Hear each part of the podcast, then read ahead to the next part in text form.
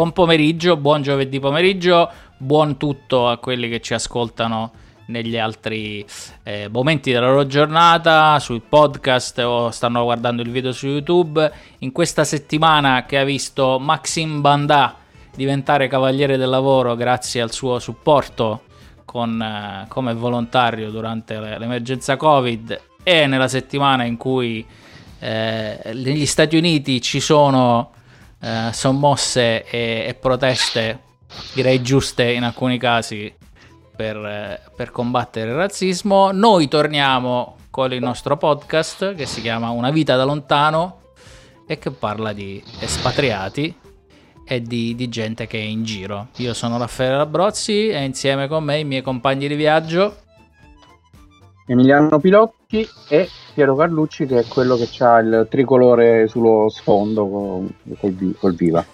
Benvenuti, eh, ciao a tutti. Allora, presentiamo subito il nostro ospite eh, che lo abbiamo mh, mm, così cooptato, non ci vergogniamo a dirlo che è un nostro amico. Eh ehm, a fare questo ri- ri- ritorno spagnolo per esplorare tutte le sfumature di espatriati, perché tu sei eh, diverso la coppia di espatriati con cui abbiamo già fatto una puntata, perché eh, sei dove? Io sono a Valencia. Intanto ciao a tutti, grazie per avermi invitato, è un piacere poter stare qui con voi oggi. Fai bene a dirlo adesso e non quando la trasmissione va avanti, bene. Che magari te le potresti pentire tra qualche minuto, chi lo sa. Anche amaramente. Eh, anche amaramente. non, non si sa. Allora, per cominciare, eh, noi ti chiederemo di presentarti al nostro pubblico, così capiamo un po' da dove vieni e che percorso di, di vita hai fatto per ritrovarti a Valencia. Allora, io sono Gianpietro Corrado, sono abruzzese, della zona della provincia di Chieti, di Casoli, non del Terramano. E dopo aver vissuto e studiato a Bologna alcuni anni, eh, sono andato in Spagna, la prima volta in Erasmus nel 96-97, sempre a Valencia. E poi sono tornato prima a Madrid per fare la tesi e poi a Valencia per un'occasione di lavoro che ho avuto e vivo qui a Valencia già dal 2008, quindi ormai sono 12 anni che, so, che sto qui. E... No, no, bene, ok. Allora, fondamentalmente tu, la, il tuo percorso la, di, di, di, espatrio è partito sì. con, con, l'Erasmus, con un'occasione eh, di studio, poi un ritorno per amicizie che ti hai ricostruito in questi...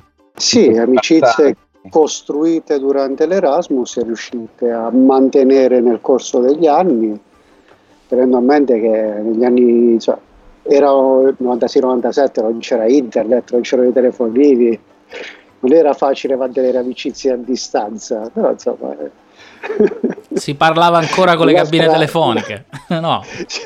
Io chiamavo dalla cabina telefonica, chiamavo casa per dire che stavo bene una volta alla settimana, penso che i miei abbiano perso anni di vita.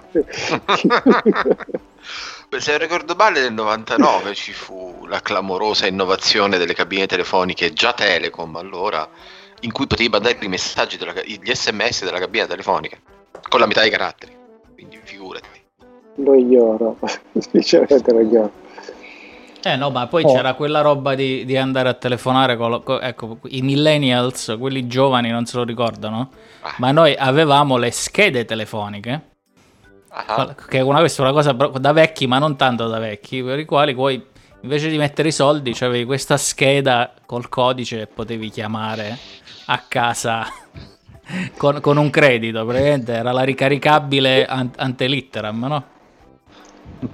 Sì, che funzionava una volta su tre, eh, poi... poi si smagnetizzava. Eh. Sì. Poi queste schede avevano delle figure soprafortunate per delle telefonate particolari. No, vabbè, non entriamo in questo, in questo delirio. Sì, anche perché se no mi viene da raccontare l'aneddoto dell'amico che aveva la scheda di Faustino Asprilla, ma preferirei evitare. Ecco. Eviterei. Per dovresti anche motivi e collegamenti. Dovresti anche oh, spiegare chi è Faustino Aspriglia quello è il problema. attaccante del, del, Parma degli anni 90 e della nazionale colombiana che eh, non dovuto alla sua provenienza ma alle sue inclinazioni personali ha avuto a che fare con la giustizia italiana, con quella colombiana e sempre per motivi vari ed eventuali. Oh, invece io volevo ritornare sul motivo che ti ha spinto a, a espatriare, nel senso andare a lavorare fuori cioè era più una, un desiderio di fare qualcosa di diverso oppure sentivi che in Italia non avevi sbocchi per il tuo campo professionale che ricordiamo è quello dell'agricoltura applicata, della scienza applicata all'agricoltura. Detto bene? Sì, sì beh, sono agronomo, quindi sì, direi che, che sì, la definizione mi piace molto, la userò. E, ehm, allora, eh, la decisione di espatriare Beh sì, veniva in un momento in cui ero abbastanza bloccato, non, non trovavo sbocchi, quindi avevo un amico appunto conosciuto durante il periodo Erasmus a Valencia che già da qualche mese mi chiamava, mi tentava di, per ritornare in Spagna e lavorare con lui e quindi alla fine ho detto sì, proviamo, perché no? mm, era la quarta esperienza estera che avrei fatto, quindi me la sono presa anche un po' con la leggera. Ho detto, vabbè, andiamo e vediamo com'è. Mm, in questo momento qui in Italia non ho nulla eh, per le mani che mi interessi veramente, quindi proviamo a vedere come tornare in Spagna. Oh, e da lì poi quindi sei partito senza eh, convinzioni di restare, poi invece sei restato e nel tempo ti sei costruito. Sì, eh, sono partito eh. con un biglietto di sola andata. Comunque. Che è una cosa comunque che fa, come dire, una certa impressione quando lo si compra. Sì, le, le esperienze previe, l'Erasmus, il TSI, oltre a borsa di studio, avevano tutte una data di scadenza, diciamo, erano tutte per dei mesi, dei, dei periodi più o meno lunghi, però un periodo concreto. Questa iniziava e non, e non si sapeva quando sarebbe finita, continuo. Quindi, non è mai finita, insomma, un po' come... Continua, insomma. Questo sarebbe bello lo stacchetto The Never Ending Story. Na na na na. Fatto. Beh, io dico sempre che sono partito per una vacanza e poi ho chiamato e ho detto che non tornavo più, quindi questa è stata la mia esperienza. Quindi il biglietto di ritorno ce l'avevo, ma poi no, non l'ho mai usato. Però, però insomma, c'è questo atteggiamento un po' di nel senso di, di, paura, tra virgolette, ma più per gli altri ai quali lo diciamo, di dire ok, ho comprato il biglietto e sono andata. E nel tuo caso poi mi sembra che insomma sei partito un pochino più tranquillo perché era un posto dove eri già stato e perché comunque insomma, sapevi dove andavi a finire, insomma non era proprio un salto nel buio, no? Non era un salto nel buio dal punto di vista della città, del luogo, eh, era un salto nel buio un po' dal punto di vista lavorativo, certo. Eh, perché alla fine quando si lavora con un amico eh, l'amicizia è una cosa e poi i rapporti di lavoro possono essere altri. Certo. Eh, quello era un aspetto un poco da vedere come sarebbe andata. Per fortuna sta andando bene. E... Intanto cerco di recuperare Emiliano che, che forse abbiamo perso. Piero. Sì, e dunque, il, la prima curiosità che mi viene in mente è all'arrivo dopo un tempo relativamente breve tra l'Erasmus e poi quella che è stato il trasferimento per ragioni lavorative e professionali. E quanto hai trovato cambiato Valencia? Beh, relativamente... Quanto hai trovato cambiato te stesso? Perché comunque ti ripresentavi in una forma completamente diversa. Vai con la prima domanda intimistica. Mo so ca- sono momenti in cui ti puoi esprimere liberamente. Eh, allora, intanto il periodo relativamente breve fra l'Erasmus e l'andare a lavorare, insomma, sono so stati quasi sono stati dieci anni. un, un soffio di vita, ecco. Sono, sono, cambiate tante cose in dieci anni, sicuramente sono cambiato io eh, dai 21 anni che avevo in Erasmus ai 31-32 che avevo quando sono andato per lavoro. Eh, sicuramente avevo una visione della vita un po' più disincantata, un po' più pessimista. Un po' più pessimista addirittura. più pessimista. Eh, perché più eh. pessimista? Beh, eh, non lo so, quando si è giovani e inesperti, non si conosce bene il mondo, mondo penso che si abbia molto più ottimismo, si è più predisposto verso le persone. Poi con il tempo le esperienze, cose del genere ti, ti riorientano un poco, diciamo. Intanto abbiamo recuperato Emiliano che apparentemente eh, sia, sia, stato buttato fuori da un fulmine. Sì, è caduto un fulmine, c'è stato un, uh, un momentaneo distacco di corrente e quindi abbiamo resettato uh, tutta la, la, rete di... Ah, è stato l'audio il fulmine, bravo! Sì. Ora eh, ti sentiamo guarda. meglio. Eh, hai visto, tutto Beh. sommato Vabbè, io vi sento come idea. prima. Ne, nel frattempo, che cosa uh, avete, um, avete, affrontato come argomento? Così non lo ripeto come al solito. È un argomento che non è in scaletta. Sono ah, andato beh. per vie traverse, sono stato molto bravo, vedi. Ah, bravo, hai fatto bene. Oh, Comunicazione invece... di servizio, tra parentesi. no, invece per sulla nostra scaletta che non è più condivisa, lo diciamo agli ascoltatori che eh, siamo partiti come tutti quanti i, i bravi conduttori nel condividere contenuti, cose da fare, poi ognuno si fa la sua. E, io qui ho il concetto di casa, proprio come casa. Quando sei a casa, tu mi rispondi sì perché quella è casa tua.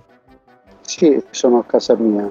Ecco, quando è cambiato eh, sento una parola ogni 7-8 nella migliore delle ipotesi. Allora, mentre Emiliano aggiusta l'audio, la, credo che la domanda fosse quella che, che ci facciamo un po' tutti. Insomma, eh, ovviamente tu sei in Spagna da, da una vita veramente, e sei a Valencia da, da, da molti più anni di, eh, di, me in Irlanda o di Piero in, in giro per, per il mondo. Eh, però c'è sempre il concetto di dire qual è casa, quindi qual è, qual è casa mia, qual è quella che senti come casa tua. Quindi c'è, c'è, ancora un po' d'Italia nel dire mi sento a casa, torno a casa, o ormai il posto dove vivi, dove hai creato gli affetti, dove hai una famiglia, è, è definitivamente casa tua? Eh, sicuramente Valencia è casa mia. Io ho creato una famiglia. Eh, sono sposato, ho due figlie, quindi Valencia è dove alla fine ho messo radici, dove sto mettendo radici. Quindi per me Valencia è casa. Eh, io quando dico torno a casa è torno a Valencia. Eh, però allo stesso tempo mh, mm, sento come casa anche il mio paese in Abruzzo non dico torno a casa, però poi quando sto lì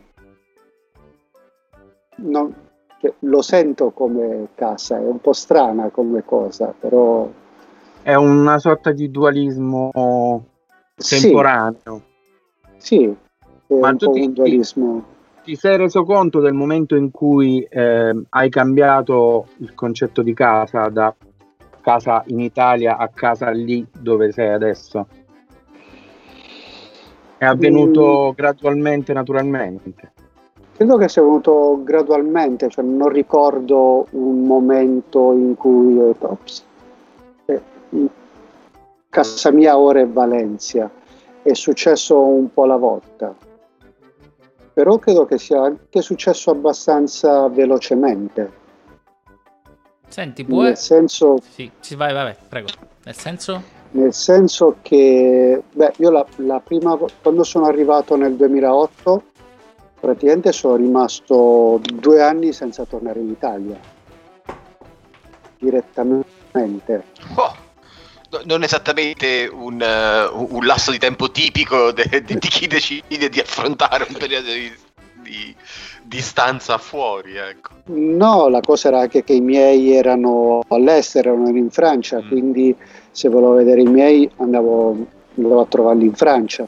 Sì. Quindi appunto tornare in Italia era in quel momento non era nemmeno per, per questioni appunto di trovare la famiglia. Certo. Quindi fare quei due anni di colpo subito, alla fine penso che in quel periodo, senza rendermi conto, ho iniziato a vivere Valencia come la mia nuova realtà e come casa mia.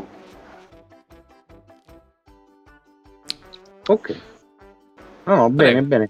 E, eh, allora, quindi il, um, adesso tu eh, hai una dimensione, sei costruito una famiglia, una, un percorso anche professionale e ci sono delle cose che ti sono mh, rimaste dell'Italia come, non so, mh, dei, dei, pensieri eh, di rimpianto sull'Italia o di, di, di, cose a cui pensi come dei legami?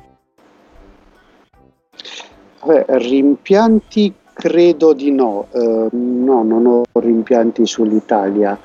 E mi mancano gli amici, sì. quello sicuramente. Uh, gli amici che, che, ho in Italia, continuo a averli, cioè, i legami di amicizia sono certi tipi di amicizia non si rompono nemmeno col tempo, magari Vero. non ti vedi per dieci anni, poi ti vedi e, ed è come se non fosse, fossero, passati, fossero, fossero, passati, pochi giorni. E quindi mh, mm, mi mancano un po' le amicizie, quello sì. Però amicizie formate negli anni dell'università. Nel corso degli anni dell'università, prima sì, amici italiani un po' mi mancano, anche perché non sono molto buono con uh, i social network. Eh, Fai bene. Ciò, quindi, eh, pur avendo Facebook, ormai dopo la nascita della seconda bambina l'ho praticamente abbandonato. Non, Infatti, è così modesto che non ha nemmeno condiviso la nostra diretta. Ecco, mm. ora non per stare ecco. lì a fare PPP, però ad esempio.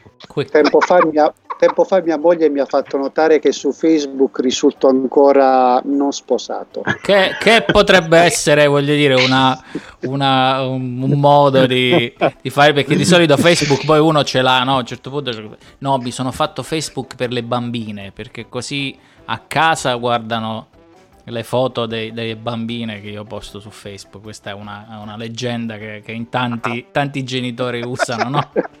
In realtà poi hanno due o tre profili segreti con i, con i quali insomma contattano Senti, altre persone. Sì non mi sembra il caso di eh, istigare un bravo marito a avere profili segreti della propria moglie nel giorno in cui peraltro Vivi fa il compleanno, per cui facciamo Infatti, anche tanti auguri. Ah, auguri! Facciamo... Ah, quindi ti abbiamo, ti abbiamo, fregato un giorno sostanzialmente. Sì, gli, abbiamo, gli, abbiamo, sottratto la fetta di torta.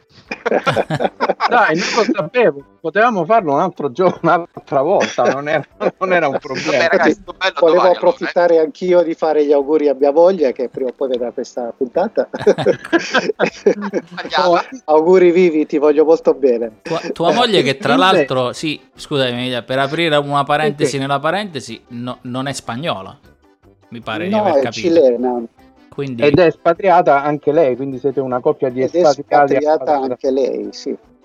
Ed è un, esp- un espatrio intercontinentale il suo. Sì, sì, è un espatrio intercontinentale.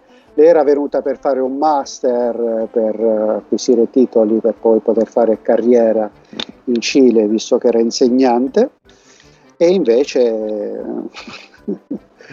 ah, sa come mai ha deciso di rimanere in Spagna? È rimasto in Spagna Oh, e quindi condividete fondamentalmente un paese terzo che non è il vostro di nascita in cui sì. avete costruito eh, la famiglia e questo fatto di avere in famiglia due culture differenti da quella del paese in cui vivete è una cosa eh, sicuramente interessante, di, particolare, non eh, nuova.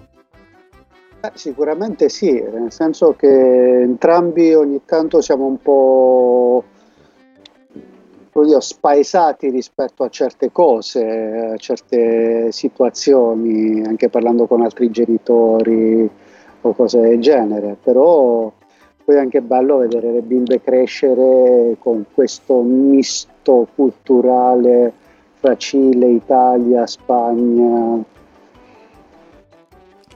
Oh, e una cosa, una cosa delle, della tua identità italiana che, eh, a cui non hai rinunciato e che vuoi mantenere anche per le tue figlie, ce l'hai?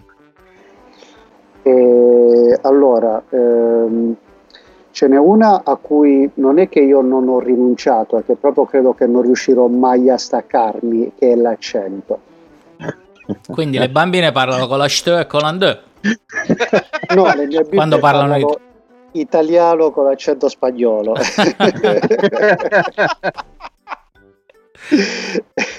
Poi vedremo più avanti se prenderanno l'accento abruzzese, per ora hanno l'accento spagnolo. Io però parlo spagnolo con un pesante e marcato accento abruzzese. Che oh, però questa... fa, fa, fa, esotico, no? Piace o no? Agli spagnoli. Beh, oddio, secondo i risultati pare di sì, ecco. Eh. Ma... Quando, quando ero in Erasmus era più esotico, ora diciamo che ci sono un po' più abituati agli italiani. Anche troppo. Ah, gli ecco. abruzzesi? Come? Gli abruzzesi? Eh, gli abruzzesi mm, forse le conoscono meno, però sì.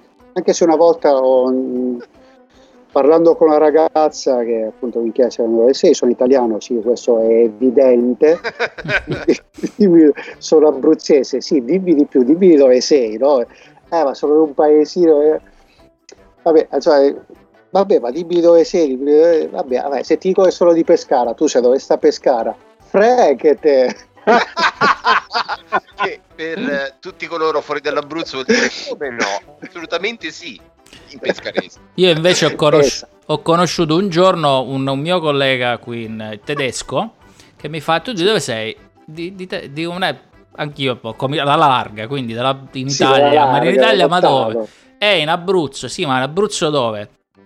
è Teramo. Come no? Sotto il Gran Sasso. Ma tu che ne sai? Eh, sono amico del cantante dei Lady Killers. Che questa è una cosa molto. molto locale.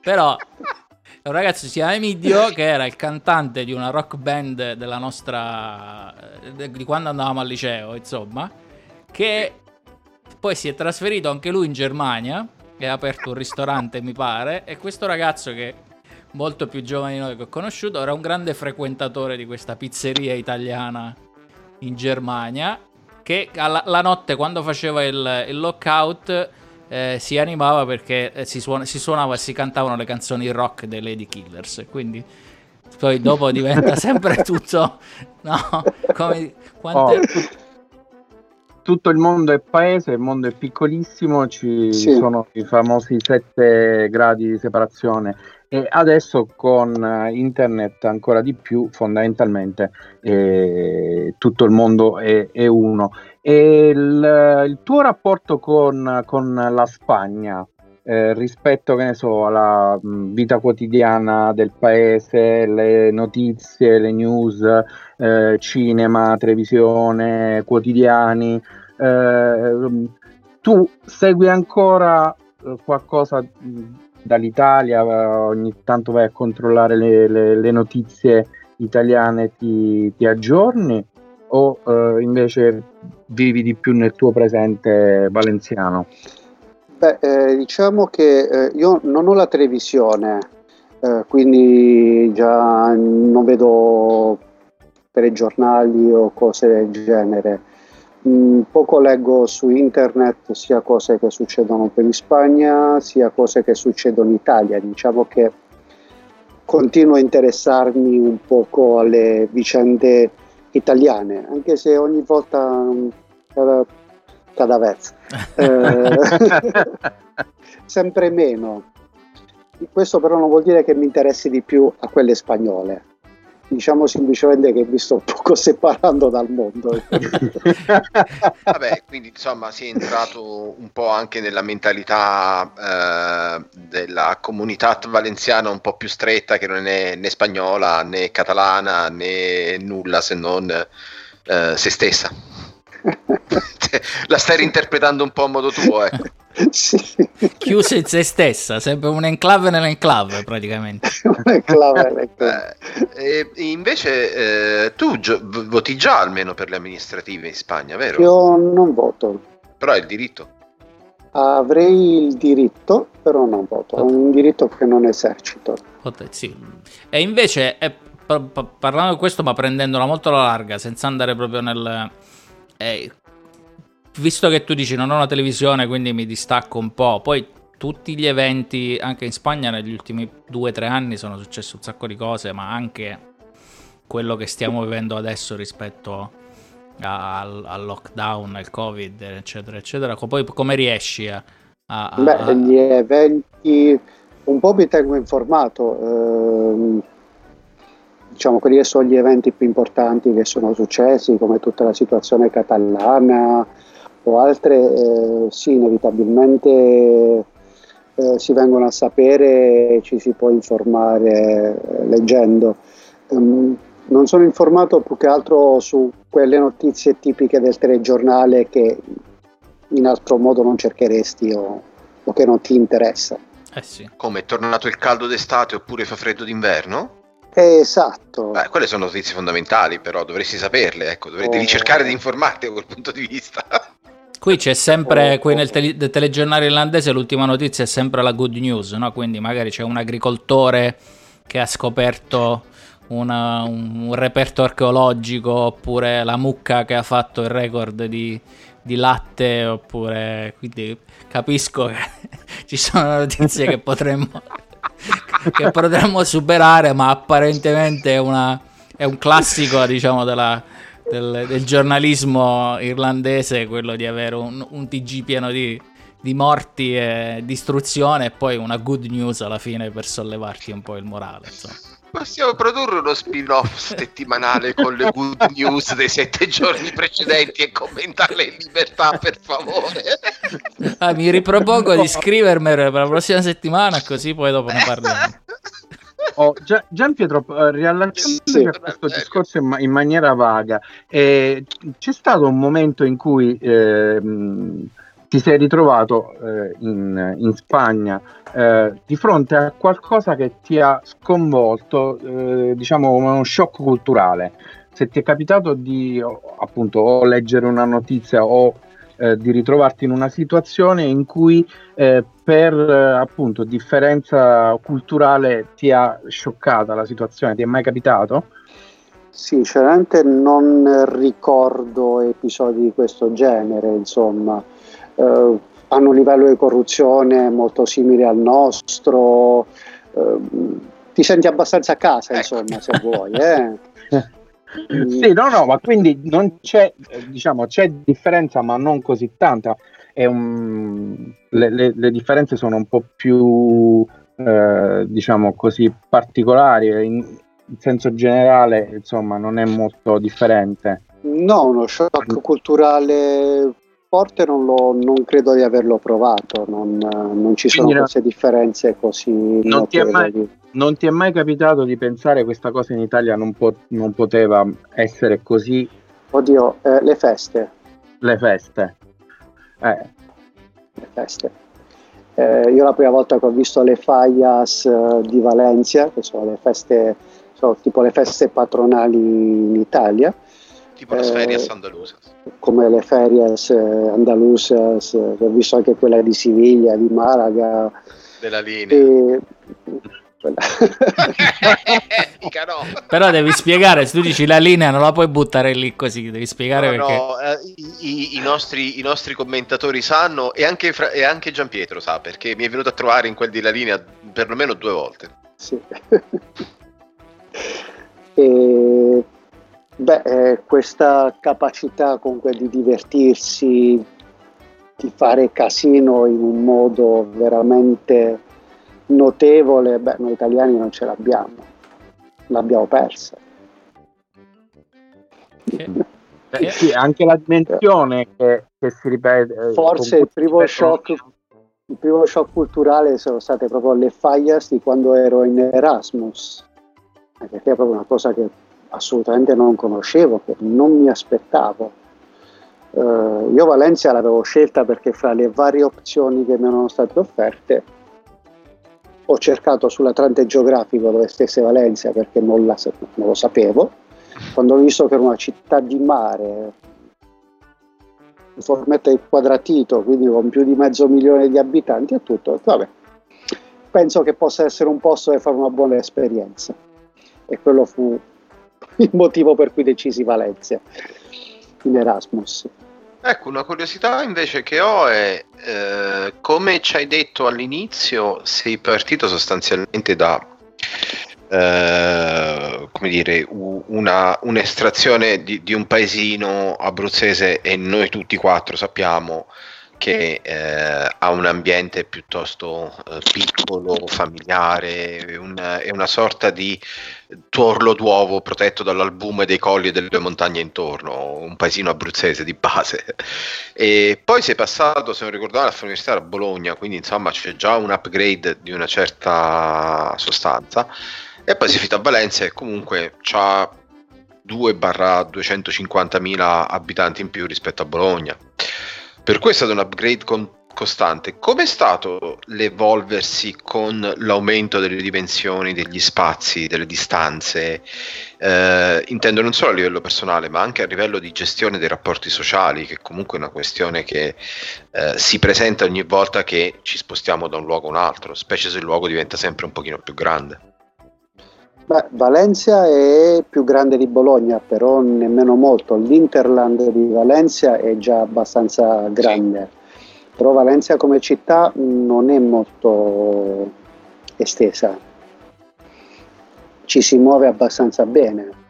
È una città anche ben comunicata, con molti mezzi di trasporto I tempi mm, per, le, per, per mantenere le amicizie e tutto non sono eccessivamente un problema, anche perché poi più o meno è facile trovare casa nei quartieri, nel quartiere dove vuoi, mm. dipendendo sempre dalla disponibilità economica e tutto, però più o meno um, non è una situazione come ci può essere in certe città italiane o di altri posti. Come Barcellona, per esempio. O Barcellona, dove il problema economico è molto grande, sì. dove appunto sia per economia sia per quello che trovi sei costretto a vivere spesso lontano dai tuoi amici o da dove lavori. Valencia più o meno permette ancora poterti gestire questa cosa, quindi non l'ho trovato troppo un problema, è una città non troppo grande, ancora molto a misura d'uomo, una città abbastanza facile, sinceramente. E invece con, eh, eh, ci raccontavi prima che la gestione rispetto ai rapporti di, delle persone importanti che hai lasciato dietro è stata dietro intendo in Italia o comunque in altri posti e,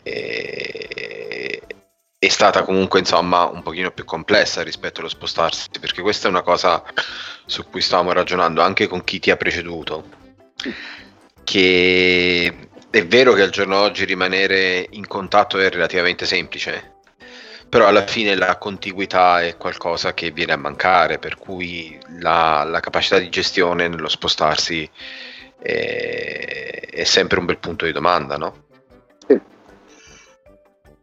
Ti riferisci agli amici italiani in questo momento? Sì. Beh, italiano, lo so, per me, per, ti dico sincera verità, per me per esempio è stato anche quando sono tornato in Inghilterra a gestire gli amici che avevo in Spagna o comunque ah, beh, sì. mantenere chi avevo in, tutte le persone sì. a cui voglio bene che sono in Spagna o cose così. È chiaro, nel tuo caso che fra Spagna, Italia, Messico. È per, è per quello che Piero fa un po' e un po', quindi adesso eh, un po' tornerà in Spagna così quelli spagnoli non si sentono trascurati. Poi, esatto. Si, poi si... non tornerò in Messico perché mi dispiace, perché gli amici messicani sono tanto bravi, però è che gli aerei non si trovano. E quindi... eh, Raffaele, eh, ti manderò una forchetta, tu sai che cosa farci.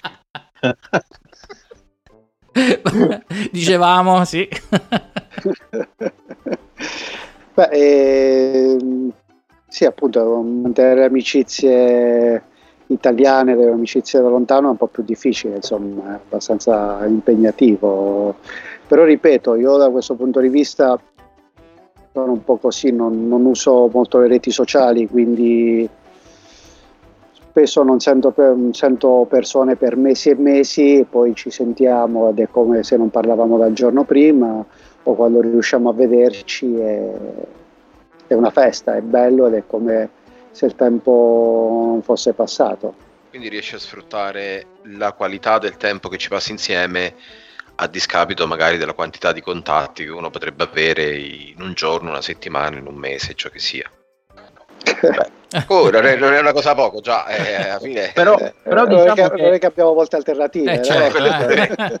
però diciamo che è una caratteristica eh, caratteriale perché anche magari vivendo nella stessa città ci possono essere de- delle settimane, anche di periodi lunghi in cui uno non ci si vede, non, non, non ci si sente.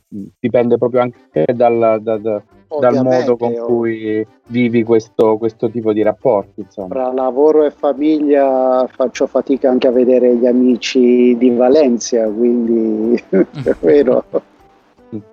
Oh, allora, visto che siamo entrati nella seconda uh, mezz'ora, mezz'ora. Di, di, programma, questa eh, è la parte della tortura, quindi tranquillo. No, no, no non c'è tortura. Allora, fondamentalmente eh, io direi di eh, bruciare la lista delle domande e di riscriverla da capo, questo lo dico a Raffaele e Piero. E, ehm, no, invece eh, affrontiamo un po' di, di, di argomenti tecnici, cioè eh, da, consigli da dare a, a chi vuole partire o a chi ci sta ascoltando che magari ha il dubbio se partire o non partire o non sa se andare in Erasmus oppure no. Insomma, cominciamo dall'inizio. Eh, tu ovviamente hai fatto questo tipo di esperienza e immagino che la, la consigli. Sì, sì, sì, la consiglio molto. L'Erasmus è una gran bella esperienza, quindi direi di farlo senza pensarci troppo. Magari scegliere bene il posto dove andare. Come hai fatto tu, no? Però eh, non ti... si può avere sempre fortuna, insomma. ti faccio una domanda. C'è un sacco di gente, almeno ne- nella, nostra generazione, mettiamola così, che faceva l'Erasmus in Spagna un, più per un fatto di, di facilità, mettiamola così, sia nella lingua che di, dello stile di vita, che per imparare qualcosa di, di più in termini di lingua oppure eh, perché poi alla fine per un italiano è facile, tra virgolette, parlare lo spagnolo, farsi capire e magari fare sei mesi di Erasmus e tornare in Italia senza aver imparato nemmeno lo spagnolo, però con delle storie di feste e di party molto molto interessanti e poi magari avendo fatto anche qualche esame. Se tu tornassi indietro, ti, ti, ti, ti butteresti su, su, un'altra nazione, magari per imparare un'altra lingua, che ne so, l'inglese, il tedesco, oppure tu dici no perché non è tanto quello che, che, che impari in termini di imparare una lingua, ma è la, è la vita che fai che ti dà l'Erasmus, com'è? Beh, intanto è un po' l'esperienza di vita più che... Mh, mm, eh, imparare una lingua, eh, se vuoi la impari, insomma, basta non circondarsi, non stare sempre solo con gli italiani. Bravo. Lingua sei obbligato a, a impararla. Eh, io volevo fare un'esperienza, so, stare un poco lontano dall'Italia e vedere come la cavavo, era più mettermi un po' con la prova, mm, vedere che sono capace di fare. Se mi prendo e mi metto in un altro paese, che cosa sono capace di fare? Ho deciso di non complicarmi troppo la vita scegliendo, che so, la Germania o, o i paesi scandinavi, cioè scegliendo un paese con una lingua un poco più con una lingua un poco più affine, diciamo, va. un paese culturalmente un po' più simile. E... Invece avevo una curiosità legata alla penisola iberica. Mm. Ora, per far arrabbiare i tuoi concittadini e inorgoglire invece eh, i vicini della Spagna, eh, concordi con quello che stavo dicendo con un amico qualche tempo fa, ovvero che Italia e Spagna sono nazioni cugine, però in realtà agli italiani forse somigliano più i portoghesi degli spagnoli. Eh, non te lo saprei dire perché poi non è che conosco il Portogallo come, così tanto per poter, poter rispondere no, io... a questa domanda. Eh, no... Però tu la senti no, la differenza tra, nel senso che ti senti sempre di avere qualcosa di diverso rispetto agli, agli spagnoli che frequenti, con cui vai, vai in giro, oppure ti, è molto più simile, nel senso che io adesso meno, però lo, lo se, la sento la differenza nei discorsi che faccio delle volte con, con, i miei colleghi, ma anche con mia moglie, quello è bello della nostra relazione, ma il fatto che lei sia irlandese e che abbia dei, dei punti di riferimento completamente diversi e che magari anche su alcune questioni della, di, di vedere la vita abbia un, un'opinione diversa dalla mia è, è, è, importante per noi perché cresciamo entrambi, però la vedo io la differenza, per quello ti, forse Piero la domanda e ti chiedo anche io, tu ti senti che, ci, di vedere una differenza oppure no, tutto sommato non c'è un grosso, una grossa differenza tra... Non vedo grosse differenze. Eh, mi sembrano modi di vivere, di affrontare la vita, le, le difficoltà, i momenti belli molto simili. Ed è mm. rassicurante forse o no? Beh, eh, sì, per certi aspetti credo che, che sì, è, insomma, è più facile ambientarsi in una situazione che ha più similitudini a quella di origine, direi di sì. E a questo punto verrei una sfaccettatura diversa che hai invece una coperta di Linus che ti sei portato, cioè un gesto, un, un uh, non lo so, un'abitudine, uh, un qualcosa che ti sei portato e che alla fine ti sei, andando a fare due conti ti accorgi che non hai mai lasciato indietro. A parte l'accento, però. sì, è vero, eh, sta a fregare per favore. Terza... a parte l'accento, eh, beh, io credo che mangio ancora abbastanza italiano, insomma. La pasta rimane, non, eh, non, non riesco a toglierla, non ne sento nemmeno la necessità o il bisogno, insomma, di, di toglierla. Quindi diciamo che credo che la pasta sia la mia coperta di Linux. E e, e, come è andato il, l'organizzazione del, dire, del, della settimana dal punto di vista nutrizionistico nel mediare invece con le tradizioni cilene? quanto ci hai dovuto lei rispetto a quanto ci hai dovuto tu? In casa cucino soprattutto io. Se io sono in casa diciamo che cucino di più io, quindi più o meno è abbastanza facile. Eh, beh, sono stati introdotti piatti cileni, quindi è un piacere scoprire tipo nuovi... un, un esempio di un, un, piatto cileno che, che, che va, va tanto a casa tua allora, un piatto cileno che a me piace tantissimo, che purtroppo non va tanto a casa mia perché mia moglie non lo sa preparare. il... Quindi non è, una, non è, un farsi vanto, è una lamentela pubblica. Eh, esatto. Quindi al minuto 46 devi smettere di farle sentire la, la registrazione. Esatto, dovrò, esatto, dovrò. E il ceviche, eh, che però non è cileno. Base io l'ho scoperto in Cile, si fa in Cile, si fa in Perù, eh. Eh, si fa Peruviano, Sì. io sapevo, no? Vabbè. Ah, mo. Sì, però Io l'ho scoperto in Cile. proprio Non me l'hanno presentato come peruviano. Che, che- che cos'è il ceviche? Spie- spiegaci. Il ceviche è un piatto a base di pesce crudo, pesce marinato, quindi con limone, credo aceto, e poi con eh, verdure, cose varie. Ed è molto molto buono. In realtà per chi piace, per chi è amante del pesce come me, è un piatto molto molto buono.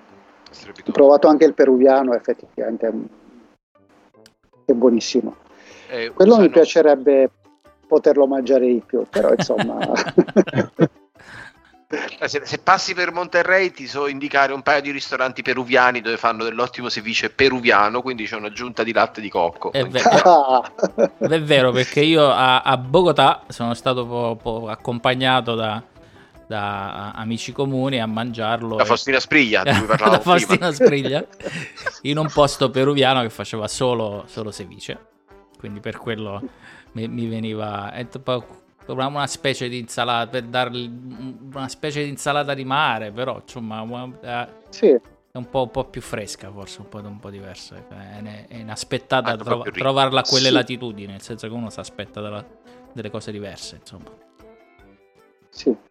E che vuoi, la, la lasagna colombiana quando è No, però, però, però il Sud America uno se lo immagina più fatto di, eh, di frutta, più fatto di, di cose, non il pesce crudo, no, non se lo immagina, se lo immagina cucinato in un altro modo. Insomma, quella è. Cioè, è, è un posto così piccolo Però- in Sud America che effettivamente Esatto, no? cioè, Ovviamente, eh, no? chiediamo- eh, ringraziamo gli, scol- gli ascoltatori e gli spettatori che abbiamo avuto fino ad oggi. È stato un piacere poterci relazionare con voi. Ora che YouTube ci censurerà per pesanti frasi razziste da parte di uno dei quattro dei tre conduttori, No, eh, strana- purtroppo solo altre parlando di... Insomma, Allora, Stranamente ecco, no- ecco. non avevamo ancora offeso un continente intero tutto in una volta. è È Quindi, vero, è la prima puntata e ci abbiamo messo oltre 40 minuti, però siamo riusciti finalmente. Oh, comunque, comunque diciamo che eh, con, io eh, vivo ancora in Italia, eh, però tutti i miei amici eh, come voi vivono fuori, eh, altrove, e sostanzialmente la mia visione del mondo è varia, diversa, perché ognuno poi di voi vive in posti differenti e mi dice le cose eh, che gli capitano, eh, poi vengo a trovare, quindi ho visto cose molto differenti e spesso quello che uno si aspetta è differente da quello che è in realtà. Eh, così come magari eh, qualcun altro che mh, eh, è nato e vissuto un po' più a nord di noi, eh, andando in Spagna, eh, può trovare delle differenze un po' più marcate con la sua regione d'origine, come che ne so, la Lombardia o il Piemonte, piuttosto che noi, insomma, che Gli orari. per esempio. Oh, eh, a, a quanto mi pare di capire, tu ti senti mh, molto a tuo agio, ma questa cosa degli orari è, che è un codice anche nazionale, diciamo, della Spagna, che è diverso, eh, Sì. in cui tutte le cose funzionano in maniera differente, è una cosa da- mh, a cui fare attenzione. Beh sì, io ricordo quando sono arrivato in Erasmus che chiaramente una delle prime cose da fare era presentarsi in segreteria. Ricordo che alle 9 meno un quarto ero davanti alla segreteria della facoltà eh, di agraria di Valencia per scoprire che la segreteria apriva alle 11. Quindi eri solo. Cioè, Da solo. da noi a Bologna chiudeva quando la, qua apriva. ma c- Ho un aneddoto al riguardo, un po' diverso, ma o alle 12 e mezza provi a entrare in un ristorante e ti dicono è ancora chiuso. stiamo pulendo. ecco, Beh, beh, però se, se ti presenti alle 11, 11 e mezza di sera, mangi dappertutto, insomma. Uh. non è- E C'è la fila. eh, appunto, è l'ora di punta. Se fine settimana sì, rischi di fare la fine. ma c- c'è ancora la, la tra- cioè, la- la chiusura durante la giornata degli esercizi commerciali, degli uffici, delle... te- diciamo, eh sì, è una- ancora una, una realtà o una, una cosa passata? Nel senso che... Allora, in Andalusia è un po' più evidente, Uh, è un po' più evidente la famosa, diciamo, siesta, la chiusura pomeridiana. Eh, Valencia sembra che già lo stia un poco perdendo, però sì, molti negozi, molti negozi familiari, insomma, così più o meno chiudono all'ora di pranzo e riaprono il pomeriggio. Ma di fatto è una cosa di cui avevo letto tempo fa su un articolo, uh, mi pare del Paese, in cui si, stava, si raccontava come Stavo la Spagna... Stavo leggendo è... sul Paese, no, questa era... è vero in cui la Spagna aveva cambiato le abitudini, ma soprattutto eh, in riferimento alle grandi aree commerciali, alle eh, imprese di scala più internazionale. Però in realtà eh, questa è una tradizione che rimane soprattutto eh, per tutti quei tipi di impresa più piccola che sono appunto a conduzione familiare, a carattere locale, cose del genere. Alla linea o comunque in Andalusia, a Siviglia, a Malaga, a Cordoba, all'una e mezza eh, ti sei dimenticato il, l'ombrello per ripararti al sole, scordatelo. Perché i negozi riaprono alle 5, quindi è meglio se torni alle 5 e mezza, perché tra le 5 e le 5 e mezza potrebbero stare a prendere il caffè al bar di fronte. Sì però per loro è come essere aperti. Però magari è un'esigenza perché se, se, a, se, a, luglio ci sono 45 gradi, forse non, non, è che c'è tanta gente che ha voglia di andare a fare shopping. Insomma, alle, no, alle in realtà io in Andalusia lo capivo perfettamente, cioè in estate dice, vabbè, il negozio è chiuso per le 5 e mezzo, c'è ragione. Stupido sono io che alle 3 e mezzo con... Eh, con un milione di gradi sto qui a tentare di comprare eh, perché? Però è... con l'asfalto che ti riduce una frittella umana semovente diciamo eh, dai tu al, al, nostro quartiere si direbbe steteva la casa eh, però è, è, sempre che uno cerca fare, di fare delle cose quando non lavora sperando che gli altri lavorino quindi uno c'ha il momento di pausa quando, qui, quando non si incastrano quelle robe lì diventa un casino per quello. Eh, quello sì, quello sì, effettivamente è un casino. Invece, Se gli stessi orari è un problema. Parlando di lavoro, adesso tu fai un lavoro particolare, nel senso che magari eh, non, hai, hai, meno idea di quale sia il mercato del lavoro, ma a, attualmente co- com'è la situazione per, per qualcuno che volesse eh, espatriare in cerca di lavoro? Per quello che, che, quello che vedi tu, insomma. Ecco. Beh, eh, io sono arrivato che stava iniziando la famosa crisi del 2008, quindi ho visto gli ultimi mesi di una Spagna che stava tirando molto, che, in cui si muovono molti soldi, in cui c'era molto lavoro per poi iniziare a vedere tra fine del 2008, il 2009 e il 2010 come tanta gente ha perso il lavoro, come gli stipendi sono diminuiti, sono crollati, il potere d'acquisto delle famiglie è sceso. Mm, negli ultimi anni si stava recuperando, si stava un poco riaggiustando la cosa, cioè stava migliorando. Ora con, uh, con la situazione, con la crisi del Covid che sta per arrivare, vedremo eh, io credo che sarà difficile un po' dovunque, perché quando è difficile per un paese eh, poter appianare i conti quando si parla del 0,5% del PIL, 0,2%, la battosta che sta arrivando è veramente difficile da capire, io non riesco ancora bene a immaginarmela quale sarà l'effetto poi, a catena, sì. Esatto, poi bisogna anche vedere i singoli paesi come sapranno affrontarla, come sapranno risolvere le problematiche che avranno. Io, eh, il, io il miglior primo ministro d'Europa da questo punto di vista, per cui sono tranquillo. Chi? Boris? Stiamo, stiamo parlando di Boris? No, no, eh, io non parlavo di una meravigliosa serie di qualche anno fa trasmessa a Sky. Però vedi, ecco. una, una, cosa che, che, ho notato in queste settimane, per esempio, le, guardando le news italiane e quelle di qua. In Italia c'era molto questo dibattito sul MES e su, sui fondi europei, no? Quindi se ne è discusso, quindi non so in Spagna probabilmente per, per lo stesso modo.